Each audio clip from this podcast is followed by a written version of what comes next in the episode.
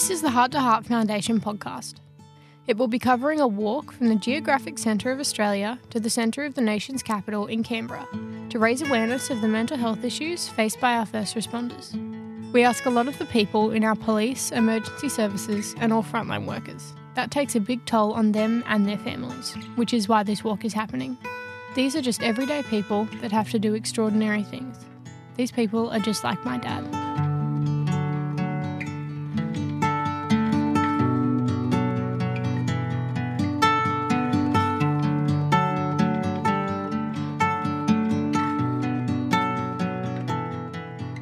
Welcome to the Heart to Heart Walk podcast.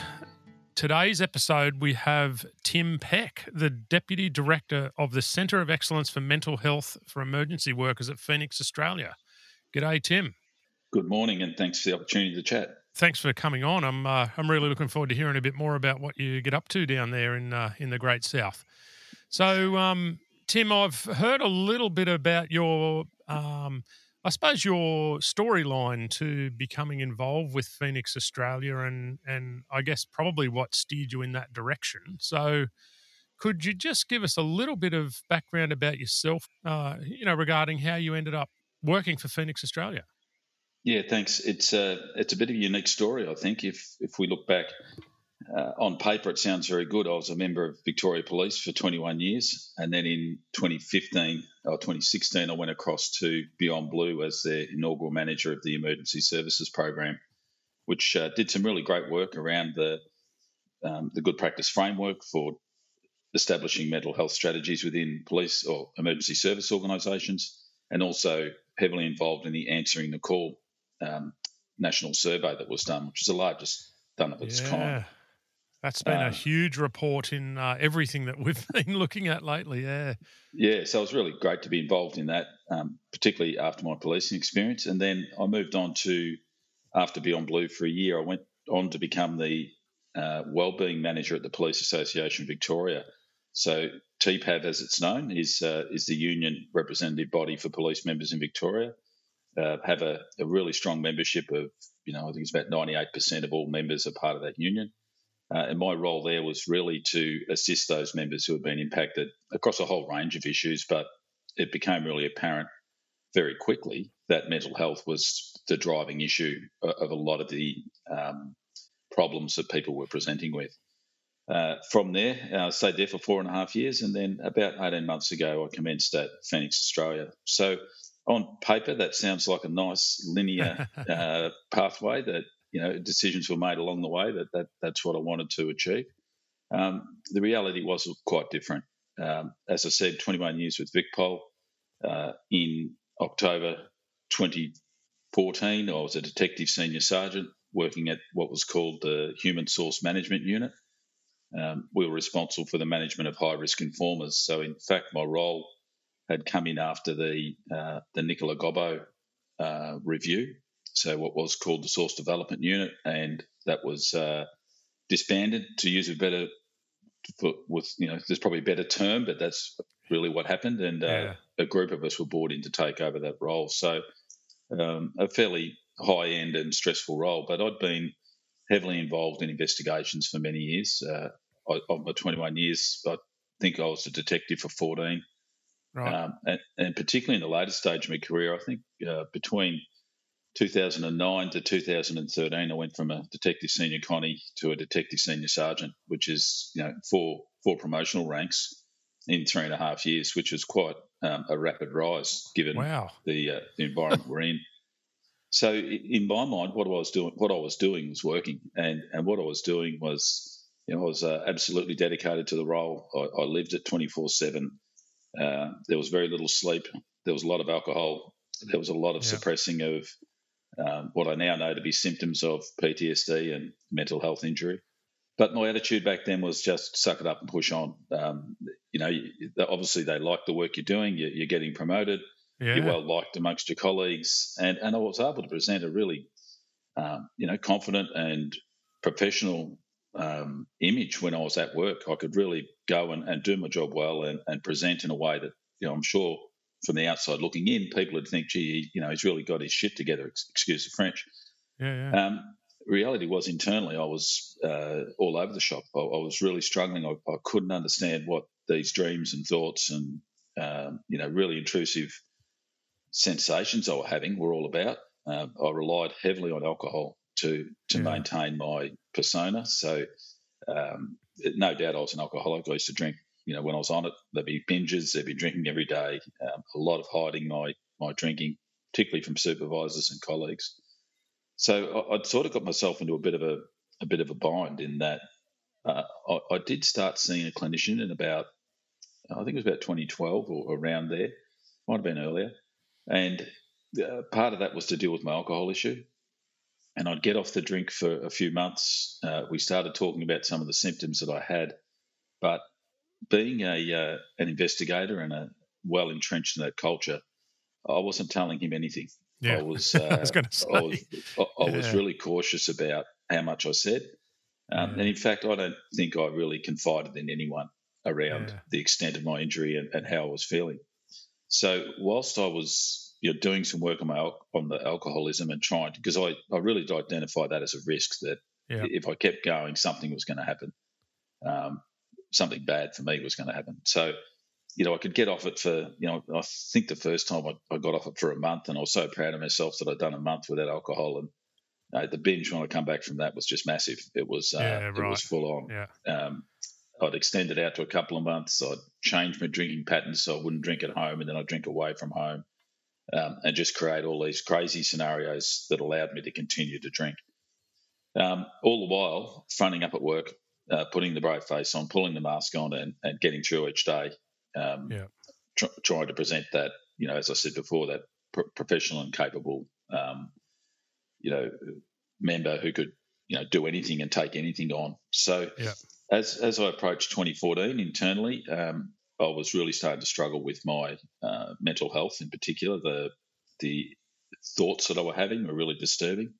Some of the sensations I were having were really disturbing. My sleep was non-existent, and I was back on the drink full time. And pretty much I'd only been in that role, that Detective Senior Sergeant role, for about 6 months. It was about March 2014 when I first time I could put my finger on that I decided that, I can't do this anymore. I can't continue to live these two lives, one of, wanting to be with my family and understand what's going on with my health and take a step back and try and work out another way, as compared to this, it's nearly like it was two parts of me, this overriding desire to maintain my reputation and keep my professionalism going and be the absolute best detective there was. So, and it's a really difficult concept to explain because, obviously my values were about family and health and so on. And, if you ask me my four most important things, it was, my wife, my kids, my physical health and my mental health. And on the other side, I'd continually tell myself, you're doing a great job for the community. Like, people respect you. Your colleagues think you're great. You're doing a great job. How can you give that up just because you're not coping? So I was in this real dilemma, and I'd reached the point where I couldn't find a way through. I couldn't continue to hurt the people that I loved in the way that I was doing through my alcohol misuse and, angry moods and lack of sleep and those types of things.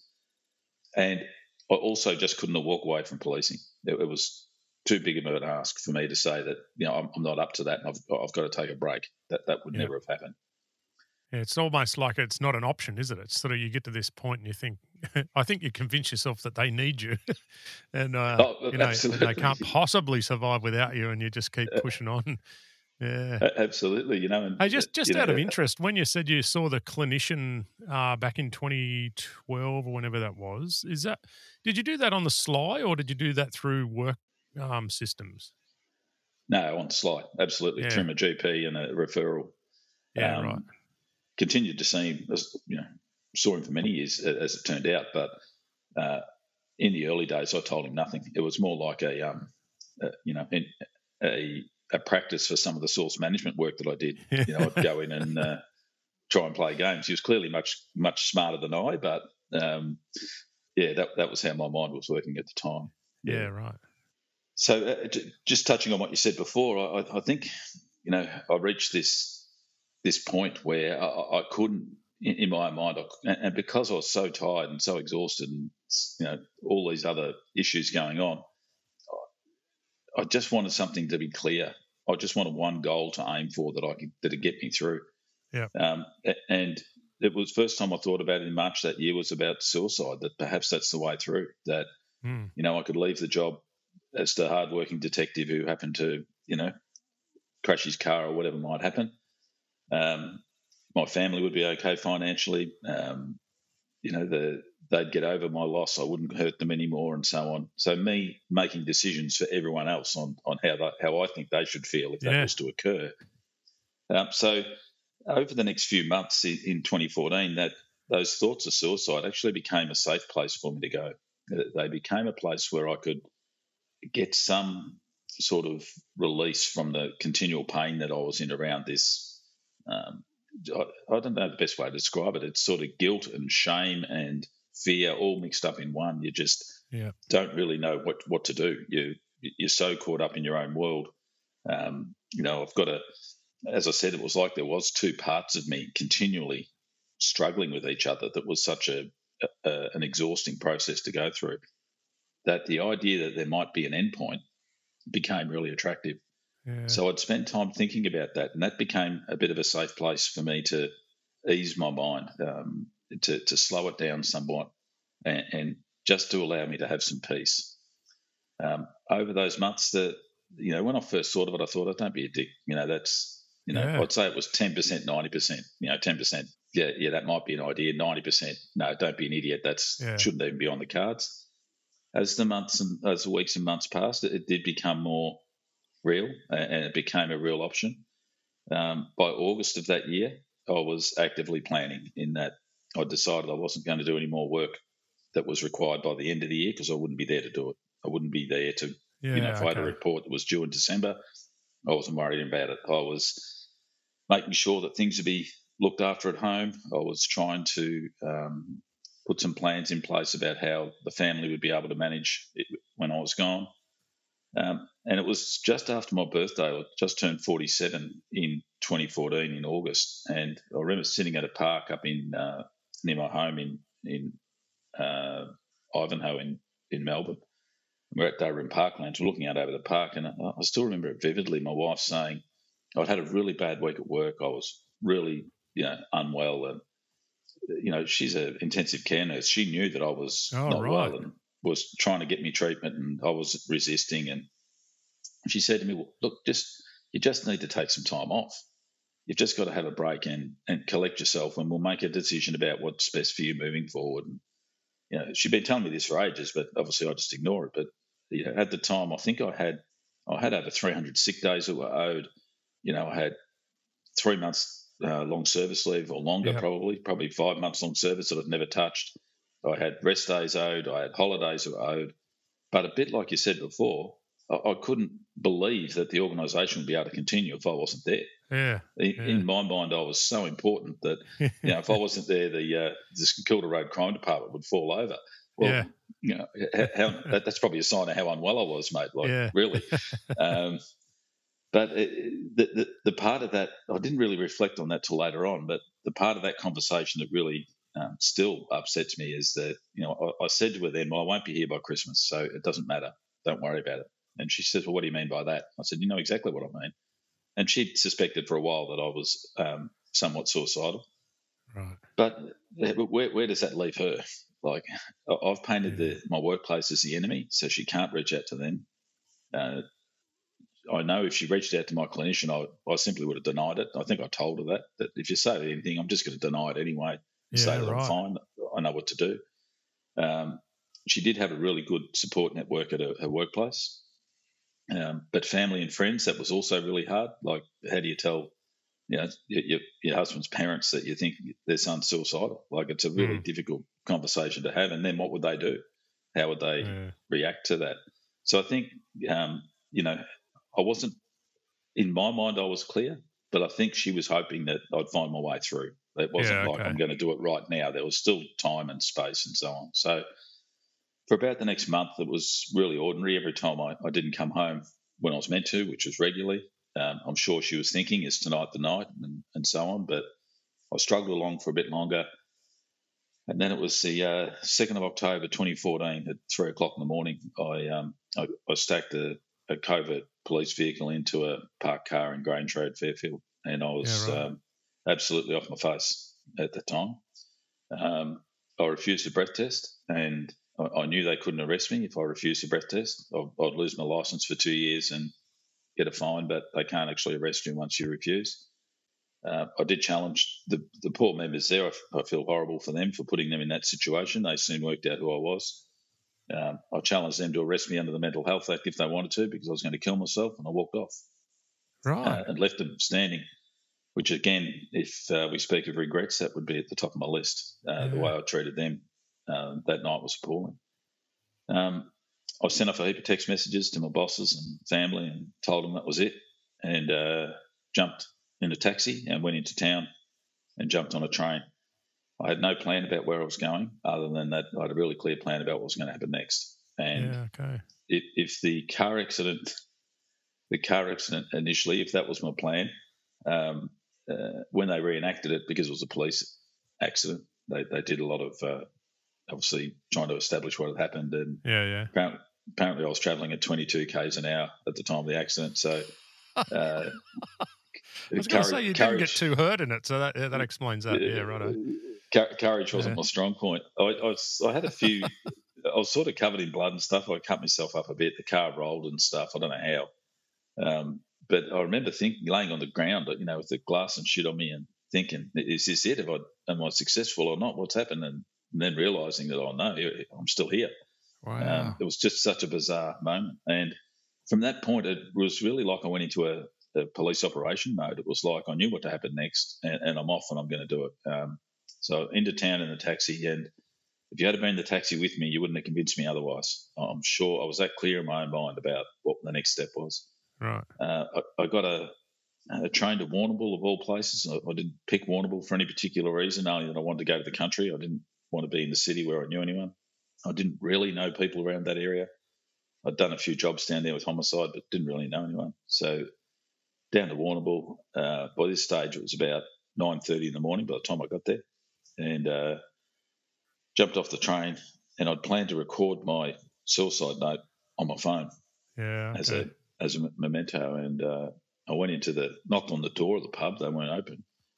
Went into the pub to grab a beer, being good, like the alcohol was starting to kick in. I needed a top-up. And, you know, I'd switched my phone off and everything. I'd spent years tracking people on mobile phones, and that was one of my specialties. And, you know, subconsciously or whatever it was, I asked him to plug the phone in to make sure it had power. So, I know that if you do that, you can find the phone. As soon as it's got power, it's going to give it a signal. So within about 10 minutes, there was a couple of coppers walked in. Right. I remember initially thinking, geez, I get on the gas down here early, like it's only 9:30. And then it dawned on me that the game was up, that they knew, and I had to go and have a psychiatric assessment and so on. But a great friend of mine from who I'd worked with at homicide came down and spent the night and picked me up and took me back to Melbourne the next day. But, you know, in many ways I'd like to say that was the end of the suicidal ideation and the thoughts about suicide. Unfortunately, it didn't stop for some months. I was quite actively suicidal, and we managed that through basically daily psych sessions. And I refused to go to hospital. I was determined not to be admitted. Yeah. Put a lot of faith in the same clinician, in Alex, who was I've been seeing for a couple of years, but it was a different relationship in that for the first time I really opened up and told him that what was going on and why I felt the way I felt. And the other, I guess, really significant change was that I haven't had a drink since that day back in 2014. So that sort of big change with and the other really important part was, and I hated it, I was suspended with pay because of the, you know, the discipline matters and so on. Obviously, I had to go to court. And initially, I was just so frustrated that how could you treat me like that after everything I've given, everything I've sacrificed, and now you just suspend me and cast me aside. In a lot of ways, I think being suspended was exactly what I needed. It gave me time. It gave me space. It gave me some security because I was still getting paid to actually work out what I was going to do next, work out what my future might hold, and to try and get well again. And it was a long – I was off work. I was suspended for 15 months by the time it finally came to a discipline hearing, and I did resign because I was going to be dismissed, and I've no qualms with that. You can't go stacking police cars pissed and then think that that's not a you know, that they're treating you unfairly. But ironically, I went to the discipline hearing with a plan of getting a reversion in rank to being a sergeant and working in the welfare area to try and help people, so they didn't end up like I did.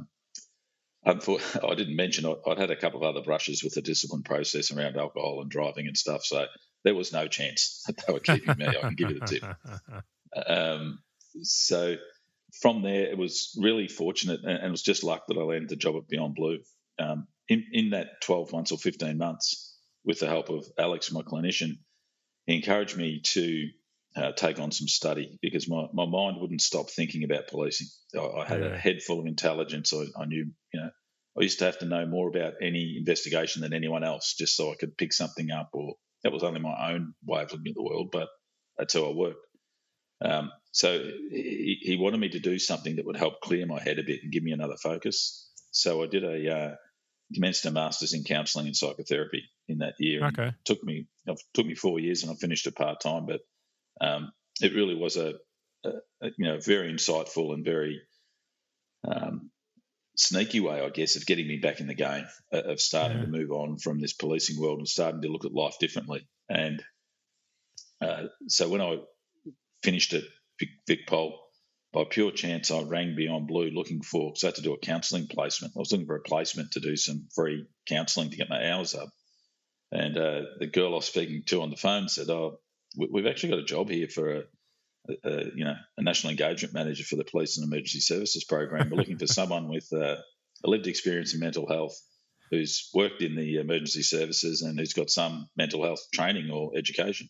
Yeah. I'm sort of thinking, well, I've got the first two covered, the last one I'm working on, so there might be a chance here. And by pure fluke, I landed that role. And that was such a significant shift in my recovery, I think, in my getting back.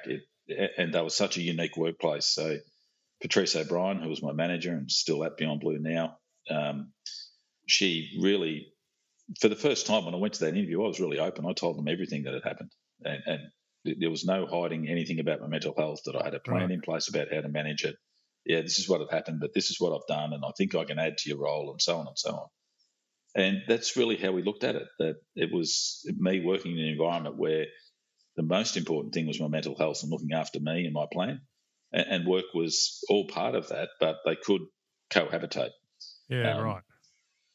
Compare and contrast to my policing experience, and this is just me, like a lot of that was my own view of the world, my own view of culture, that there was no way that I would ever think that those two parts of my life could combine, that how I was, how I managed my mental health condition wouldn't ever have been able to impact on my work performance. Yeah. Whereas at Beyond Blue, it was a different sort of scenario. So I spent 12 months there, you know, got to meet wonderful people, travelled all around. You know, I was responsible for every state in Australia, so every emergency service agency in every state plus every union. Right. So I got a really, really good understanding of the issues nationally across Australia, and unfortunately, they're really common. You can put a line through the top four that are all pretty much the same. So I did that for 12 months, and then an opportunity came up to go back to the Police Association as a wellbeing manager, as I said, and there was still a real desire to give back and help those that were going through, because I knew there was many like me. In hindsight, you know, there's many conversations I wish if I could take myself now back 15 years, there's so many conversations. Yeah, so many conversations you could have with members that might have alleviated some of the harm that was caused. So, you know, hindsight's a great thing, but, you know, we just didn't talk about it. It was just get on the piss, and if you can't keep up, bad luck.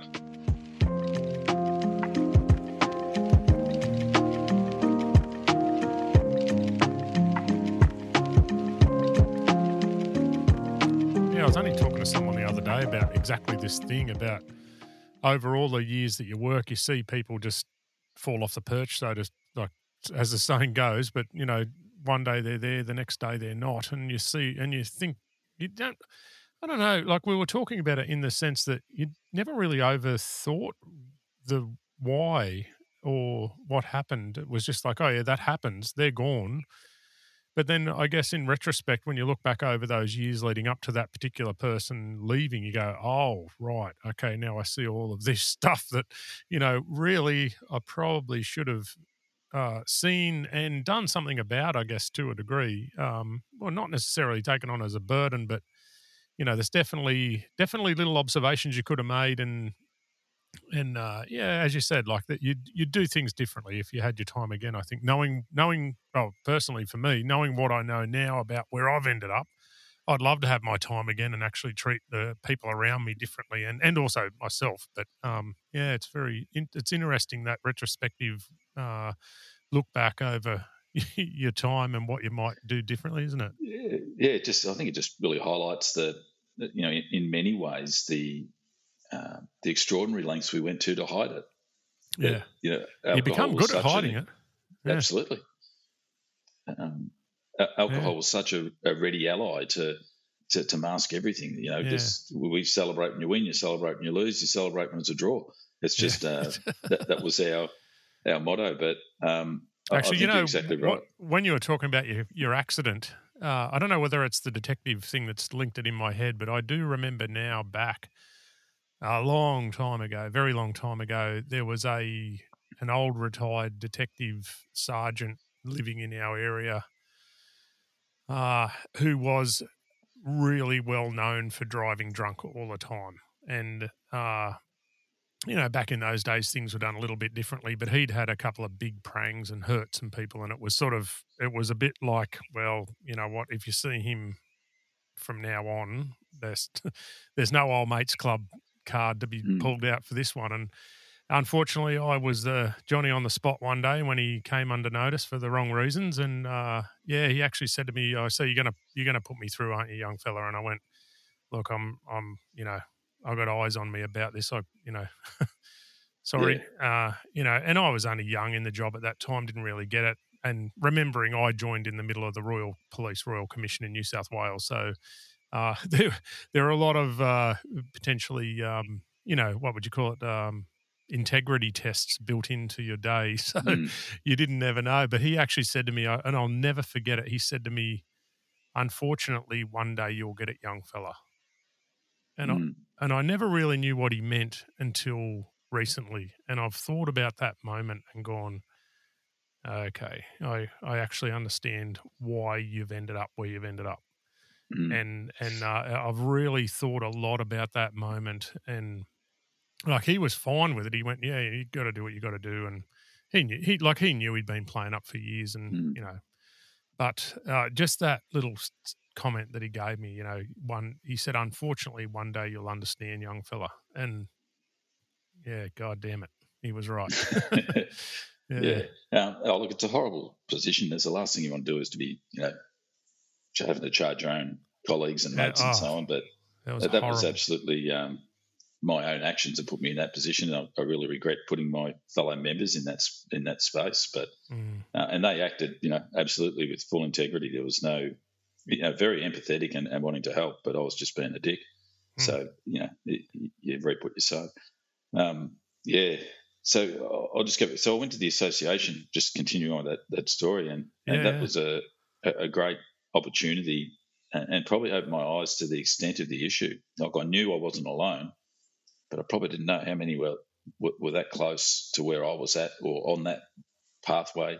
And as I started dealing with members and looking at things, like I did a lot of work around workers' compensation, which was a really at the top of the list of most of the issues we had. We were successful in bringing in the provisional payments model where you now get 13 weeks treatment up front, no questions asked whether your claim's accepted or not. You know, there's some debate about whether presumptive should be brought in, presumptive legislation, but I think that'll be an ongoing debate for a little while. So work cover was one of the areas where I really wanted to have an influence. And my own experience, I did put in a work cover claim. It wasn't accepted. But the actual systems issues of that, the process of going through that was really demeaning, and I found it really challenging. Yeah. A, because I was really unwell, and B, because I just didn't understand it. There's also things around superannuation and the pension and so on that I quickly learnt and became aware of, and how that could be used to support members. But most importantly, I think I started to open up to members about my own experience. Yeah, and when I'm dealing with them and talking to them about what they're going through, I could relate, and they sort of understood that I'd been there. So there was that real barrier was broken down that, shit, you know, I am in a bad way, or, you know, I do need some assistance, and it's okay to get help, and there is a way back. So it was a real lever to be able to use, to be able to say that, yeah, look, I haven't had your experience, but I've had my own. And there is a way through if we develop a plan, if we work to that plan, if we're committed to it, we can find a way through, as difficult as it is. And what the end point is, I can't tell you, but there is a way that we can, you know, find a better way of living than what we're doing at the moment. Yeah, yeah. So through that time at the association, the other project that I really kicked off was Blue Hub. So one of my frustrations was that I'll be dealing with multiple members and they'd all be looking for a psych. And I'm not being demeaning of the EAP model, the Employment Assistance Program, which is available to members. But the story I would often get back is that, yeah, I went and saw them or whatever, and they just didn't understand my world. They didn't appreciate, you know, I spent 3 lessons explaining what a sergeant was, or 3 sessions, you know. So for me, it was really about how can we get a model where we can recommend that members go there. They can get into treatment quickly. The treatments they use are evidence-based, that we know that they're using the right treatments, and that the clinicians they're seeing have a cultural competency or an understanding of the environment that they're in to build that rapport and trust much more easily. And we need to collect some data on it. We need to understand who's coming in and why, and how long they're spending in treatment, and which of those evidence-based treatments is actually working, which is the best outcome. Yeah. So I was really looking at a model where we could, you know, we had a lot of people going through, but we weren't really collecting any data about what was the outcome, even if they had had treatment, or what led them to entering the process. Yeah. And then, as you mentioned before, the experience of the person, if they happened to leave the organisation, was just lost. They're gone, and no one really thinks about it anymore or reflects on it. They just move on to the next number that comes in to replace them. Yeah, that's right. So we were fortunate. We got $2.5 million off the federal government for 3 years to run a pilot project, which was Blue Hub. We partnered with Phoenix Australia to deliver that project. It has been the pilot finishes, I think, on June 30 this year. It has been a really great success. I think we've got about 130 members in it at the moment. Unfortunately, we've got a significant wait list, which we're hoping to address through funding as it moves on to business as usual. We've got a commitment from the state government through TPAV, who have done a wonderful job in maintaining it. So Brett Colo has continued my role, and they have an undertaking for $1 million a year for 4 years to continue that project. So the clinical data that we're getting from it shows that the results are, you know, really outstanding. They're comparable or sit above any of the other programs or similar programs that have been run across Australia, particularly in areas like Open Arms and areas like that. So we know we've got a really good product. We're just trying to refine that and try and get access and pathways for members to access that care. I think the other important part of it is that it's independent and confidential, so it sits away from the organisation. Yeah, that's so important, isn't it? That's not to say that we don't engage heavily with the organisation. Like VicPol are an important partner in all of this, but sometimes there will always be a percentage of members who, by the very nature of the work that they do or the culture that they're in, simply won't access help from the organisation. No. It's a step too far. So we're trying to fill that void and say, well, if you're in that group and you need access to good quality treatment, here's a pathway for you. Yeah. So Blue Hub, as I said, got that up and running whilst I was at TPAV, and then the opportunity came up to go over to Phoenix and assist them with the Centre of Excellence for Mental Health for Emergency Workers, as well as Blue Hub. So I still have a finger in the pie at Blue Hub from a different perspective on the other side. I'll tell you, just from my perspective in New South Wales, I looked up the Blue Hub. There's so much stuff that's going on in Victoria that the other states could model off. Yeah, I don't know what it is about Victoria, and particularly VicPol.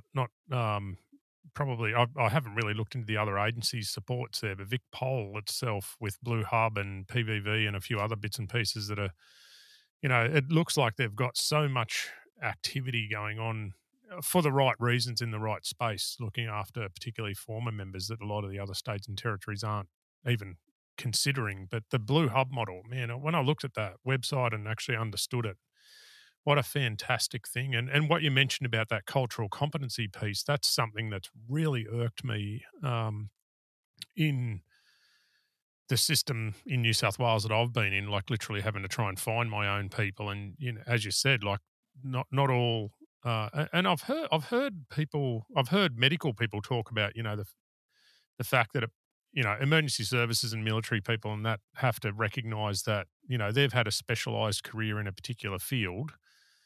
And then it's, you know, when you need help, it's time to acknowledge that someone else has got training and experience in a different field that you haven't, i.e. psychology, psychiatry, that, you know, can lend assistance to you. But that term cultural competence is such a big,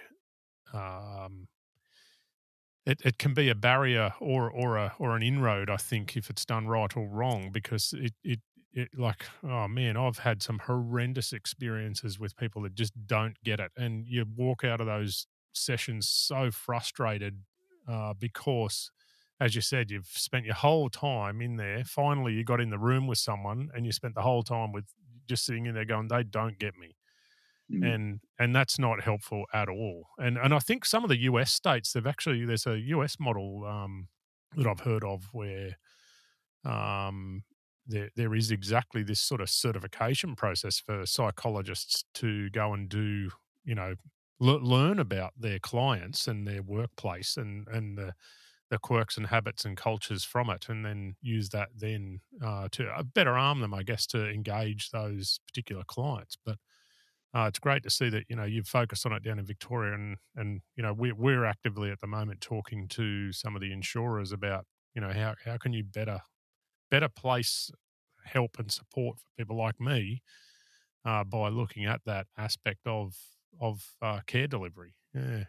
Yeah. So just to follow on that, Blue Hub has, you know, there's a dedicated clinician at Phoenix. But we have about 60 clinicians in either hospitals or what we call hubs, so, you know, places like the Austin Hospital or Epworth Private, and also private clinicians. But all those clinicians have to do the cultural competency training. They have to do online courses in the evidence-based treatments. They have to show that they're competent in those areas before we'll refer clients to them. So it's not as strong as what you said. It's not like a certification, but it's certainly part of Phoenix's role is to make sure that the service delivery is at that really high standard and the quality assurance is really looked after. The second part, the Centre of Excellence, I'll just quickly touch on that. That's the marketing name for that is Responder Assist. If you have a look at the website for that, it's available. And that covers 7 emergency service agencies in Victoria. And we've got a very similar model in that we've got part of Responder Assist is looking at a clinical pathway for those with significant trauma-related injury. One of the benefits of Responder Assist is that it's also available to veterans. So we do have a number of police veterans and others in that model at the moment. We're coming up for refunding we should know by May as to whether we get refunded. The program finishes on the 30th of June, but we're hopeful. But as you know, things are fiscally fairly difficult at the moment across a range of areas. But the other part, or there's 3 real parts. There's a research component, but the other part is really about training and education for clinicians. So, you know, we run communities of practice for communities of practice for clinicians who are dealing with emergency workers across the state. Any emergency service, any clinician who is seeing an emergency service worker in Victoria can access our training and be able to do these cultural competency training courses and the other courses that we have available free of charge. And we're really trying to build that knowledge and experience base. Understanding there's only, you know, there's limitations on how many people can actually access that really high-end treatment and how many people actually need that really high-end treatment. Yeah. There is a step down, but that's the area we're really focusing on to try and improve the knowledge and understanding and competency of those clinicians to deliver a better service to emergency service workers more broadly. You know, we've got a panel set up, a specialist panel that if they've got any questions at all, they can ring through. And there's a psychiatrist or a psychologist or a social worker or a GP, whatever they might need to provide advice and guidance on who they're dealing with. Wow. They can always refer someone into our assessment team to have an independent assessment of where they think they're at with the client, and then if need be, we can take them on for treatment if required. So that's hasn't been marketed extensively simply because of the funding envelope. Yeah, we didn't want to end up with, you know, a heap of people in treatment and then June 30 say, sorry, we're not funded anymore. Yeah. So we've just been working through that process. But the model is very similar in that we do need to bring more expertise and experience to those clinicians across the board so they have a better understanding. And rather than replicate or duplicate what the agencies are doing, we're really trying to fill the gaps. We're trying to provide to complement what they've already got in their resourcing pool. So that really high-end treatment, the very specific PTSD trauma-related treatment is something that we can offer, and we can do that through the model that we have. Most EAP and internal clinicians don't have the time or the resources to be able to do that type of work. So we're happy to take that on and under work cover or a mental health treatment care plan, whatever the case may be. So it's been a really great project for me personally, and I get to work with the 7 agencies really closely and understand their different challenges and how the different aspects of Responder Assist can suit them. And I think the last part that we've just done a little marketing campaign around this, but as a centre of excellence, we're looking at the pointy end, the clinical end, if you like. We're looking at improving clinicians' experience and expertise. We're developing some training. We've got a research arm that's looking at the experience of members going through on clinicians using the system and so on. But the other part is how do we, start to understand why so many people are coming forward. I know you mentioned before that VicPol has great resources. They also have a very high and increasing number of members taking time off because of mental health injury. So whilst they have the resources, we're still, I think, missing this front end bit. Like, why are so many people getting injured? And our little marketing campaign is pretty simple, but it's called Ready to Respond. But what it's really about is members understanding they've entered a high-risk industry, that it's their choice to do that work, that you make a decision like I did to enter policing. I made a decision to go into the highest risk areas of policing. Equally, I made a decision to ignore my mental health. Yeah. I made a decision to absolutely do everything I could to make sure that nobody knew about a mental health condition that I had. Yeah. It's most emergency, I'd say all emergency service workers are very familiar with the idea of risk assessment. And if you were to weigh up the risk of you being injured in the workplace, mental health would have to be at the top. Yeah. What are we doing to mitigate that risk as an individual? We can wait for the organisation to train us or do whatever, but ultimately that's up to the individual. The great example I use is, we used to have to do what they called OSS training, so firearms training, every 6 months. And there was actually a mandatory exam before we did it. We had to do it, do our training and so on. Now, the odds of me ever having to pull out a firearm are probably, 0.01%? Yeah, pretty small. Probably if you have a look, they're pretty – and that's not dismissing the risk, if you know what I mean. Yeah. I could understand fully that we needed that training and you have to have it if you're going to put yourself in that high-risk environment of carrying a firearm. But you can apply that to mental health. We're putting ourselves in a really high-risk environment from mental health injury. Yeah. But let alone doing anything every 6 months, we're not doing anything at all in many cases. So what can an individual do to develop their own plan to manage their mental health? What are the things that they can do themselves? So, things around sleep and diet and exercise are all the decision of the member. The organisation can say what they like, but you're the one waking up every morning and deciding whether you're going to exercise or what you're going to do for the day or what you're going to put in your mouth. That's absolutely up to you.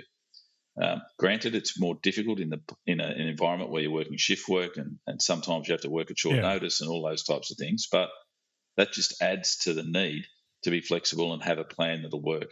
It's about understanding your pathways to care. So if you do feel like you're impacted with a mental health injury, where are you going to go to get help? Don't wait till you're in crisis and then think, shit, what am I going to do now? Yeah, we need to have planned ahead before then. One of my favourite quotes is, not because I made it up myself, but we don't want our first conversation about mental health to be when we're in crisis. No, that's right. But invariably, that's what happens. We wait till someone falls over and then say, oh, shit, mate, we better get you off to the side.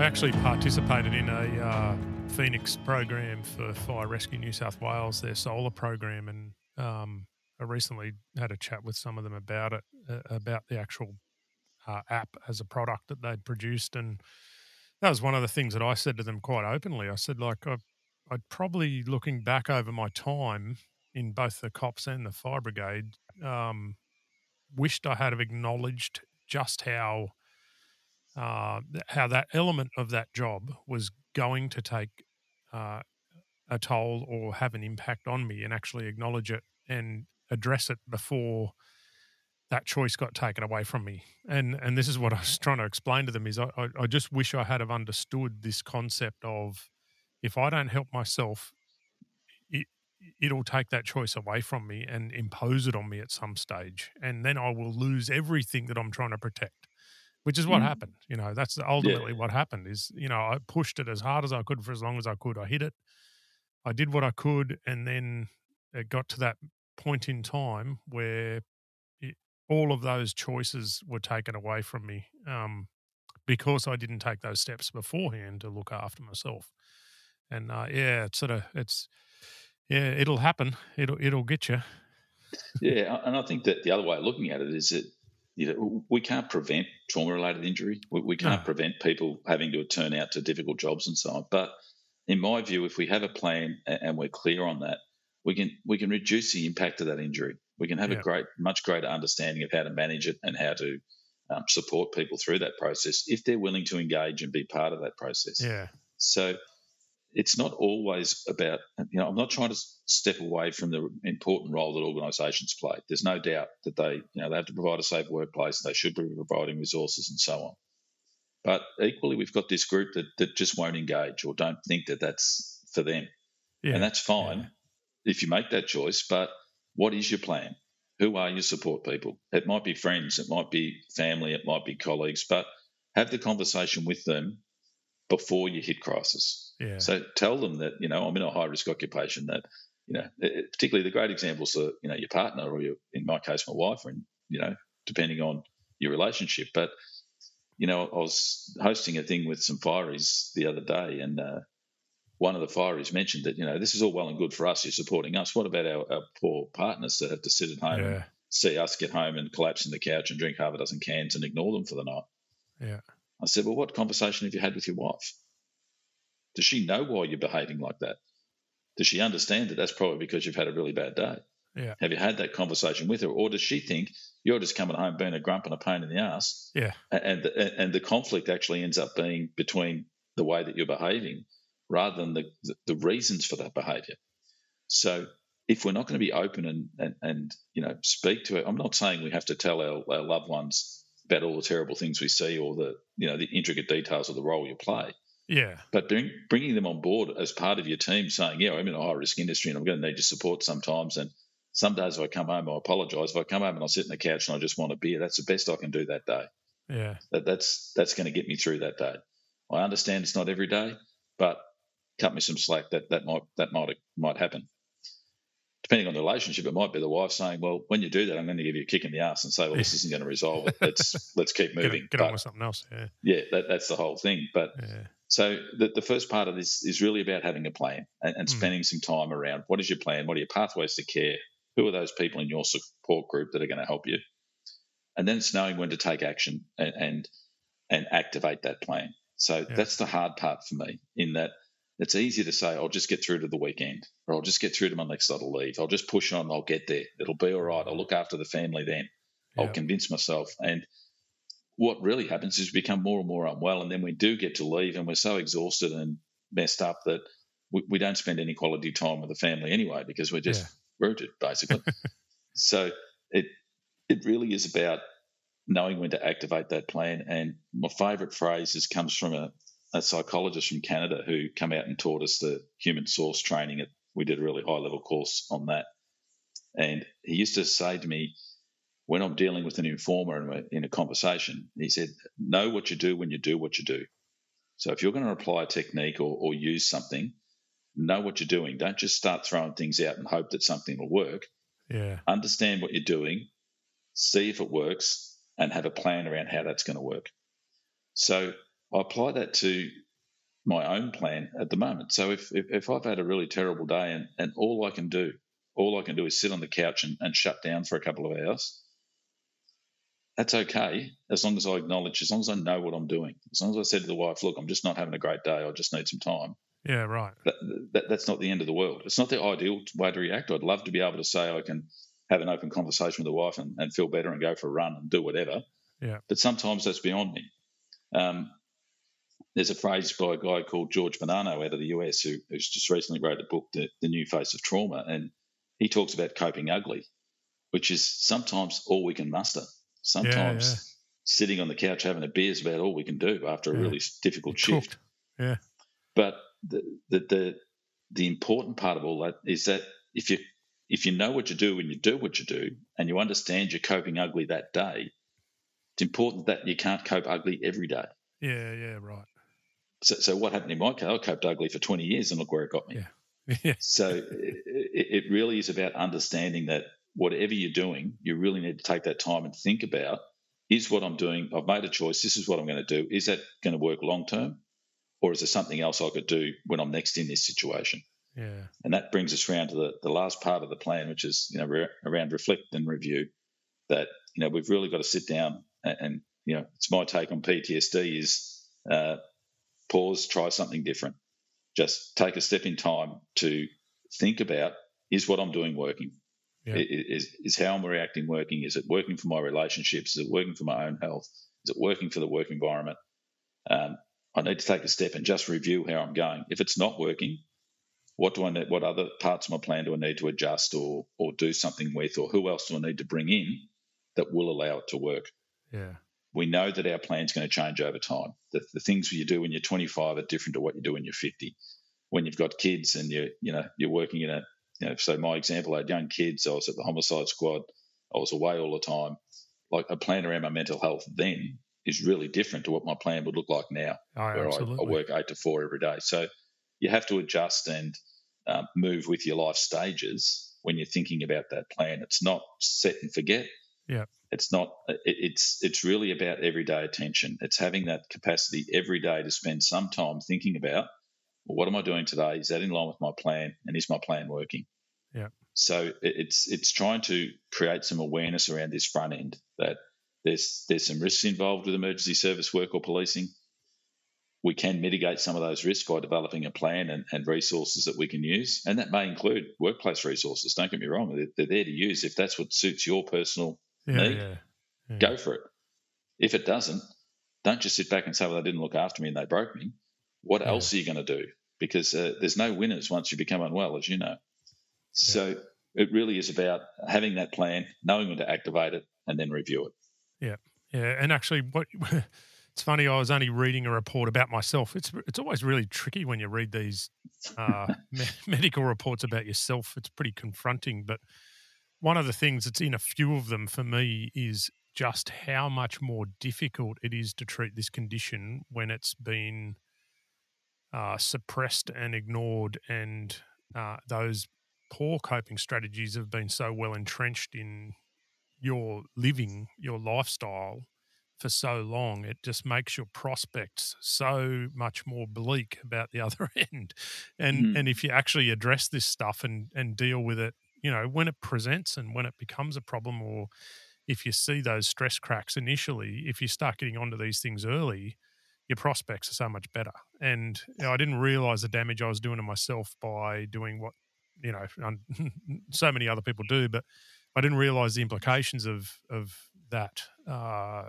You think you're toughing it out, and you think you're being what they want and what your family want and what the community expects of you, and all these sort of things, all these justifications you give yourself. But the damage it's doing to you for the long term is not good, and it's a bit alarming when you're reading it in a report. Damn it.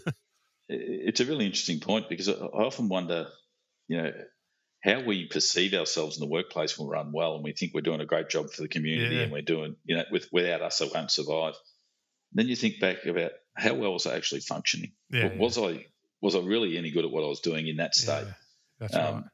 But you don't have that clarity to look at it in that way when you're in crisis. Like when you're just getting through each day, mate, you know, every bit of your energy is just surviving, not thinking about reflecting or reviewing or any of those things. It's just getting through to another day, which is the real challenge. So and you just got to make sure your shirt's ironed really well and presented nice and crisply with the starch, so no one can see past that skin. That's it. Interesting again, what you're talking about. Some of the data out of Beyond Blue, out of Blue Hub. I won't go into the specific stats, but generally, what we can say is those that reach out earlier in their career, and those that have had less time where they've been symptomatic. So what I mean by that is quite often when people present, we'll say, "Well, how long have you been experiencing this?" In my case, it would have been 5 years at least. You know, sleep, alcohol, all those things. So the less time that you've been symptomatic and the less time you've been in the job, we're showing we get much better outcomes.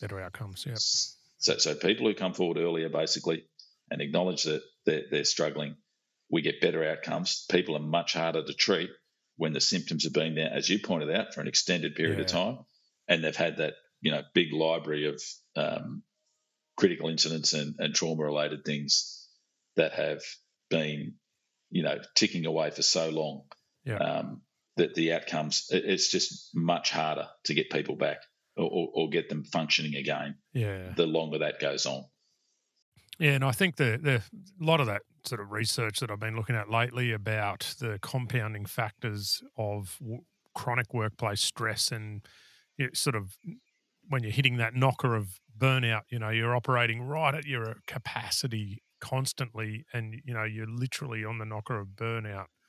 How much that erodes your ability to be resilient to those other stress events or those big events that happen, and that's life in the emergency services. They're going to happen from time to time, but just how much that takes away from your ability to cope with those bigger events when you're actually operating to that capacity limit all the time. Yeah, I think there's a really you know, there's that notion of, you know, my bucket is full. We hear that talked about a lot. And I don't really buy into that theory that, you know, there's a magic number of critical incidents you go to that then we say, right, now you're really at risk. Yeah. For me, it's more about what you're talking about. So if we looked at a mental health continuum from green, yellow, orange, red, if in the workplace you are just getting by each day because you're so under the pump, because there's so many, you know, what I call organisational factors, whether that be workload or hours or whatever it might be. Management. You're in the orange or the red most of the time. Yeah. Logic would suggest that when a critical incident comes in, it's going to have a greater impact than if you're at the other end of the spectrum or other end of the continuum where you're, you know, you're feeling good, you're up and about, work's really good, you're enjoying it. And we've all of those phases in our career where, you know, it's just the greatest job ever. You know, love what we were doing. It was... you know, the workload wasn't so great, but you're getting great results and all those, you know, really positive work environments. Yeah, yeah. When something significant happens, you are much more able to put that into context and cope with that than if you're at the other end of the continuum. So it sort of ties back into what I'm saying about having to give us our chance, the greatest chance of staying in the green, so to speak, we need to have a plan. Yeah. So it ties back to what I was saying, that if we have that plan, if we're doing that every day, when those things come in, hopefully they won't impact us as much. Yeah. The danger becomes, as you say, when you're just rolling through every day and getting to that point where you're almost at breaking point without the trauma-related stuff occurring. Yeah. And then it's like the floodgates open, that, you know, one thing rolls into another, and then next thing you've got a whole library of things that are troubling you. So I think the emphasis on really starting to ask members to be a bit more accountable about their own mental health. That you know, it's a shared responsibility. The organisation needs to do some work, but equally, if you're making a choice to go into that organisation, there's some work for you to do as well. Yeah, and I guess, you know, we talked a bit about risk management and, you know, how that's, you know, when you apply that philosophy to the emergency services and policing worlds, obviously that's a big factor. But one of the elements of risk management is the actual workers' responsibilities. And, you know, as you said, like the workplace has a lot to do with it, but yeah, there's definitely personal responsibility and accountability in the space too. I get it. And it's really ironic in emergency service work because of all the reports I've read, one of the things that comes out, we need to, our managers are no good at managing this stuff. Yeah. Well, managers are the product of their environment. They all come nowhere more than emergency workers. Your managers come from the ground up? That's like they're all promoted through. So if we can start to shift some of that thinking for managers to be looking at mental health in a different way, to be really acknowledging that there is no cookie cutter, all right, so if they get injured, I send them to EAP. Well, they may never engage, or I'll send them off to police psych. Well, I might want to do that. By actually engaging with your staff and understanding what their pressure points are and giving them some advice, well, here's some other things you could try, whether it be Responder Assist or Blue Hub or whatever it might be. Yeah. I think getting them more engaged, speaking openly about their own plan to manage their mental health, that we can start to shift some of that culture. But, it's a bit rich to just go and say the managers are all crap, we'll train them. Well, the next group of managers are coming through.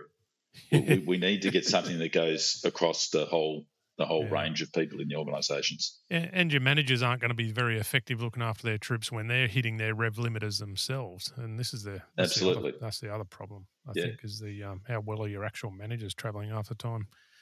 Yeah.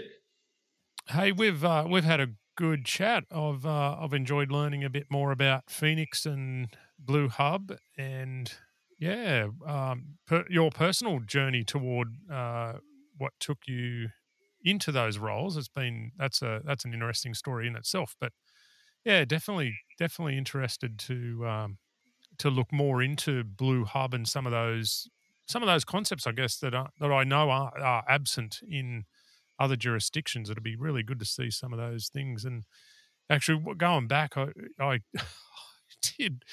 did remember what you were saying about the EAP side of things from the organisation sometimes isn't quite fit for purpose, if you call it that. But I do remember being sent to this poor psychologist who was obviously the lowest bidder for the tender that was put out by the organisation. And, man, I walked out of that thing feeling sorry for him. And I'm glad you're doing what you're doing because I'm sure that's still going on. I think, that it is a problem that requires, one of the things I talked about initially when I was in this role is that if you look at emergency service work and mental health and so on, everyone's represented except for the member. Yeah. So we have, the workers' comp systems are talking about what they need to do. The organisation's talking about how they're going to manage things in return to work. We have the clinical areas, EAP and psychologist groups talking about how the best way to treat people is. In my case, it was the court process telling me that this is what had to happen, or the discipline process. But as an individual, as the person at the centre of all that, I had no voice. No one was listening. No one was listening to what was difficult for me. Well, why didn't workers' comp work? Why didn't, why did I find it so hard to go to a clinician and actually have some trust and speak openly because of those really ingrained issues around confidentiality and, they're going to stitch you up if you put your hand up and all this type of thing. So I think part of what we're trying to do now is really build these models that we're developing from the lens of the end user, from the lens of the person that's most impacted by it, which is the member. Yeah. So the more we can learn about that, the more we can understand what modalities actually work. Yeah. What is it about workers' comp that's so difficult? How can we get the organisations on board to provide better supports? So it's it'll be an evolving process. It's not going to resolve in the next day. I was going to say too, talking about that cultural competence or even cultural awareness piece, it's pretty. I don't know whether it's the same in Victoria, but in New South Wales, the workers' compensation side of things, when your agency flicks you over into that workers' comp pipeline, your very first point of contact is a person operating with a protected identity. And I found that quite confronting, coming from the policing world is here I am being handed over to someone I call a case manager, which is an insurance assessor for an insurance company, but the pure fact that they operate under a first name basis only on email and all communications with you, just like people from ASIO, just like people in funky squads, as I call them, to operate under a protected identity, I found that quite confronting. And I don't, like, as you said, we were just talking about the person, the injured person isn't the centre of the actual, the piece here, which it needs to be is, there's little things like that that are built into this workers' compensation system that I think set it up on that, just on that footing right at the very start that, you're not treated well. And the inferences that are built into the system that, we're asking you the questions now, and I just find that whole thing about dealing with these people, it's first name dot last initial at whatever insurance company they're from, and I went, wow, how come? Like, I've spent all these years having to tell proper criminals my full name, living in the same town as them, time and time again, and here I am being dealt with hostility from the outset from these people because they've got to operate under a protected identity, wow. Yeah, any model, I think any model where you're required to prove your injury and justify your injury. Yeah. I think the rates of acceptance for PTSD in Blue Hub are about 95% or something.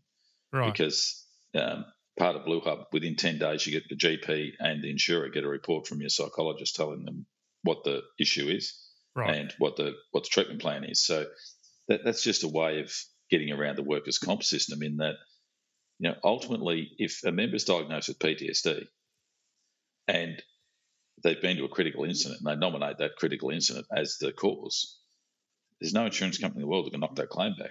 It's their experience. That's what they're saying's happened. Now, you can go back and say, well, they were all right the day after, or they didn't, do this that, but it means nothing. The reality is that from a purely insurance perspective, they've got a valid claim. They've got an injury. You don't get PTSD from a marriage breakdown. You don't get PTSD from, bullying or whatever. If it's post-traumatic stress disorder, it's been diagnosed, and you've been to critical incidents, it's a walk-up start. So I think that we're really trying to engage with WorkSafe in Victoria, who are in a world of hurt monetary. Like they've basically openly said the government said the system's broken, it's not working. I saw something in the news just recently about they're going to have to start limiting some of it. Yeah, so just trying to find better solutions with them around some of this. So right. Yeah, well, I don't. Yeah, sadly, it's not just Victoria that's broken. It's I think every state and territory in the country is has got the same sort of similar feedback through, the Beyond Blue research, it outlined how damaging it is across the board. Unfortunately, not much has been done about fixing it since 2018. But anyway, well, thank you very much for coming on. And it's all right. It's a pleasure.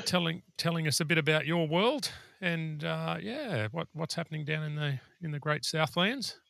Well, I hope you're going to get out on that walk for a couple of days, mate. Yeah, and, I'm planning to be out there for the majority of it, but I'm actually only going to be walking probably the first month because I can't get this van, the little caravan that I do the recordings in, I can't get it up the Udnadatta track. Right. Yeah, it's going to be too rough for it, so I'm going to leave it down south, and then when I walk down to that point, then I'll probably... Oh, hopefully, I'm sort of looking forward to it from a storytelling point of view because we're going to be having different people joining the walk at different times and going to little towns and talking to the emergency services in the little towns and stuff. And yeah, I'm sort of looking forward to it just as a little, storytelling, story capture, sort of little journey of everyone's got a story to tell and capture as many as I can on the way. I think I'm going to. Cool. I'm going to join you up in when you get to Mildura. Right. Yeah, and cool. I'll be able to introduce you to some characters up there that will tell you some great stories. So, there'll be some characters on this journey, I think. Yeah, there's no doubt about that. Yeah, excellent. Look, hey, thanks very much for your time. And one thing I've got to ask you too: have you got a song that I can add to the playlist? I ask everyone that comes on for a song. A favourite song that goes on our little walk playlist for people trudging along. Only because I've been listening to it recently. Brother by Matt Corby. Oh man, I love that song. That's cool. Yeah, good one. I got to see Matt Corby in concert, actually. It was oh, real did cool. you? Yeah, he was a sideline act. Yeah, right. He was a side act for Bernard Fanning or someone that I wanted to go and see, and then I think I enjoyed his bit more than the other one. Anyway, yeah, he's cool. So put on the Triple J version, mate. Have a look at it. Actually, the Leica version. Have a look at his version of Brother on that. It's fantastic. Yeah, cool. All right, I'll add it. Good man. No worries. All right, thanks again for your time. Thanks, Matt. Great meeting you.